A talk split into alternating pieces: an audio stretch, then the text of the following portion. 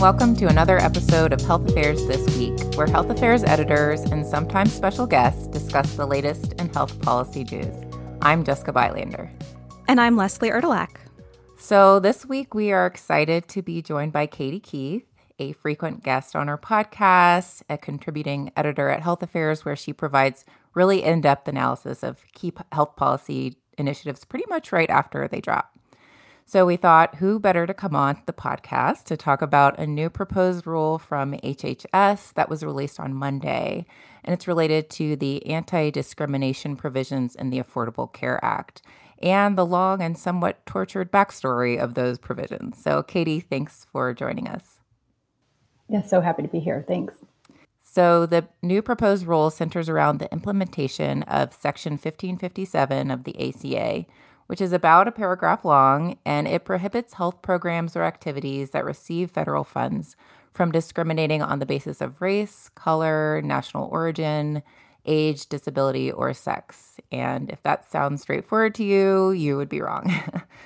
so basically, since the um, law came out, the brief text of the law has been subject to various interpretations, reinterpretations, regulations, and lawsuits, right, Leslie?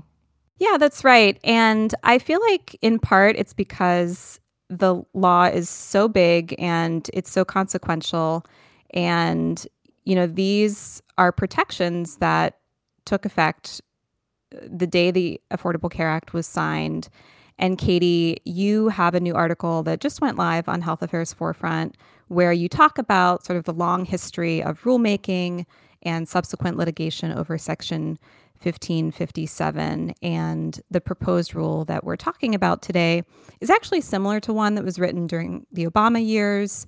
And it was subsequently rescinded during the Trump administration. And now HHS is looking to reinterpret some of those protections that were rolled back in 2020 and maybe even take them a step further. So there's just a lot of back and forth, and we're really glad to have you here to help us break it all down. But I wanted to maybe start by just asking you to help us understand the purpose of the law, why it's important, and, um, you know, I'm curious if you can help maybe explain how Section 1557 might come into play for someone who's interacting with the healthcare system, and then tell us just a little bit about the scope of this new rule and what it covers.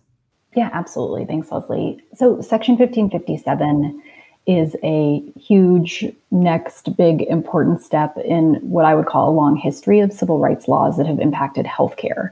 And the way that 1557 works, that paragraph uh, that Jessica was talking about that's written into the statute, it incorporates existing federal civil rights laws to healthcare. So some of these already applied, but Section 1557 sort of broadens them out.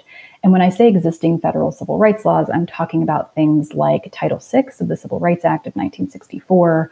Uh, Title VI, combined with Medicare and Medicaid, is widely credited as desegregating hospitals in the South, for example. Um, Section 1557 takes Title VI and in- incorporates it and builds on it to make, make it even clearer that it applies to health insurance companies, for example. And so, one important thing to emphasize, I would say, we have all these existing federal civil rights laws that get applied. Section 1557 is the first one that has extended sex non discrimination protections to healthcare. And the way that the law does that is to take Title IX of the Education Amendments of 1972. I think a lot of people know Title IX from sort of the college sports area, um, but it applies Title IX to healthcare. And again, this is the first time we've seen sex based non discrimination protections apply. And it's just one of those reasons why I think the sex non discrimination protections get so much attention in this rule. It's not that it doesn't cover race and ethnicity and national origin and disability and age, but the sex provisions are particularly new. And that's why there's so much emphasis there. And so, as to the, some of the concrete examples you asked about of sort of the impact of Section 1557, I could give a few, but I might just stick with what was included in the rule. You know, the, it, the Department of Health and Human Services gives some of their own as well. I think a really good example is um, and, and this has come up quite a bit during COVID, uh, people who might not speak English as their first language or have some kind of limited English proficiency, maybe maybe they could speak but they can't um, read or write English very well, those kinds of things. Uh, the, this provision says um, hospitals, uh, any sort of facility that receives federal funding, you have to provide a, a qualified interpreter or qualified translation services. And what that means is um, you can't provide rely on uh, a child to interpret something for a parent, for example, which we know is something that happens probably far too common. You can't rely on sort of a random staff person who might, I don't know, speak Spanish to be the one to translate when they're not trained or qualified and may, might not have sort of the medical terminology to be able to do that. So that's sort of a, maybe a, a really basic one that folks should be able should have the right to receive healthcare information in the in a way that they can understand it. That is something that Section 1557 says.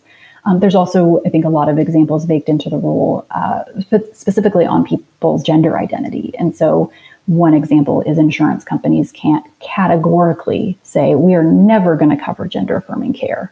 If you need it for um, gender transition or for certain reasons because of your gender identity, we're not going to cover that ever when you're covering the same set of services for someone who needs them because they're not transgender. And so that distinction between someone's gender identity and you know basing it on who they are uh, is discriminatory. So lots. I mean, there's as you could tell, there's sort of sweeping examples, and I haven't even given you any on um, disability or race and ethnicity or a whole host of other factors. But this is a way to sh- sort of make sure or level the playing field in terms of access to healthcare across the board.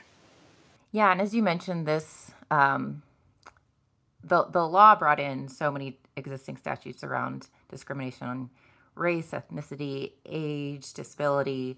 Um, so, I mean, it has so many implications. But as you mentioned, a lot of the attention, a lot of the back and forth between the various rules and some lawsuits that have come up have been around what it means to discriminate on the basis of sex. So, wondering if you can walk us through kind of the key differences in how the Trump administration versus the Obama and the Biden administrations interpreted what types of sex discrimination were covered. And, you know, without detailing every lawsuit, like what were the main interest groups on either side of this debate? It's a great question. So, you know, the, and there's actually not a, completely clean story here, if you can believe that. Surprise. Um, so the, the Obama administration did its rulemaking in 2016. They had previously come out long before and, and done guidance as early as 2012 uh, to say we think we interpret sex to include um, gender identity at a minimum. And then fast forward to their 2016 rule, uh, they included gender identity, they included sex stereotyping. Um, they did not actually include sexual orientation. They did not feel like the case law, the you know what the courts had said, had developed to that point where they could include sexual orientation. But they thought that most of the claims that might be brought by someone based on being you know lesbian, gay, bisexual, queer plus could fall under sex stereotypes. Uh, and then they included a whole host of um, other examples, but termination of pregnancy was an example, for instance, that was included under sex discrimination. And what that meant, the way I always interpreted it anyway, was you couldn't discriminate against someone based on a medical history of abortion. Uh, you know, I couldn't say, no, we're not going to serve you because you have an abortion in your, you've had an abortion in the past. Um, so sex was, suffice it to say, sex was defined broadly in that way: gender identity, sex stereotyping, termination of pregnancy, et cetera. So fast forward to 2020 when the Trump administration issues its rule, and there they got rid, uh, the administration got rid of a whole host of definitions, including the definition of sex. And so formally, they would say there's no definition of sex. We're going to leave it to you know the hospitals and, and anyone who's covered by this rule to decide. But in the preamble, if you sort of read it closely, uh, they referred repeatedly to, uh, for those of you who can't see me, I'm using air quotes, biological sex. Um, and if you want to read more about that, you can um, go and do that. I won't unpack it here. That interpretation was challenged by, I would say, you know, individual patients, civil rights organizations, Democratic attorneys general, and parts of that interpretation were set aside. Uh, in part because the Supreme Court had just issued a decision a few days after uh, this regulation was issued by the Trump administration, almost ruling, you know, the opposite. And I think we'll get to that, so we can put a pin there. And then you have the Biden administration come in.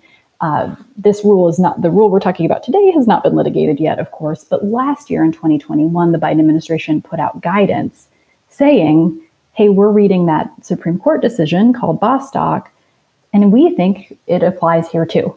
That sex includes sexual orientation and gender identity, meaning that LGBTQ plus people would be protected from discrimination in healthcare." And there's already been litigation over that guidance uh, by, again, sort of religiously affiliated uh, healthcare providers. And so um, that that definition was included um, going forward into this regulation, but the uh, Biden administration would also sort of take a broader approach to sex uh, non-discrimination too. So lots. If your head is spinning, uh, it's not. It's not you. It's it's this rule. yeah. So Katie, you mentioned this. Um, you you referenced the Bostock decision, and this happened just after the Trump administration published that final rule in June of 2020. And you've written about this before. We can put the, the link in the show notes. But that was a case related to um, employment discrimination, but it also had implications uh, for Section 1557. Um, but now I kind of want to look forward. And, you know, also in your, your most recent post, you talked about how the proposed rule goes several steps beyond the 2016 rule. So what what does that kind of look like? Yeah, so there is a whole lot we could talk about. I'll give you what are some of the highlights, maybe from my perspective. Um, certainly, something that we've already discussed is the changes to the, you know, how they're going to interpret sex.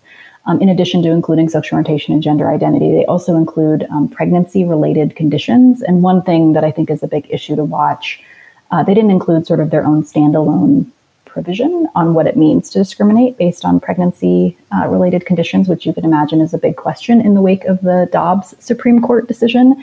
Uh, but they asked for comment on whether they should have something specific and what is the impact of Dobbs as it relates to Section 1557 and non discrimination. So that's something I'm going to watch for. Uh, in terms of other things they've done to build on the rule, uh, this is the first time I've seen them extend Section 1557 to the use of clinical algorithms and telehealth, right? You can sort of see the evolution of technology in that. Here, they would extend non discrimination to the use of those tools. Uh, they would require entities to create specific policies and procedures for Section 1557. They wouldn't dictate what those necessarily have to be, but they would say, you know, to comply with this really important non discrimination requirement, you need to have it in writing somewhere and you need to train you know folks who are interacting with patients and the public on exactly what that means. So that's quite an extension from the 2016 rule but one that i personally think makes sense.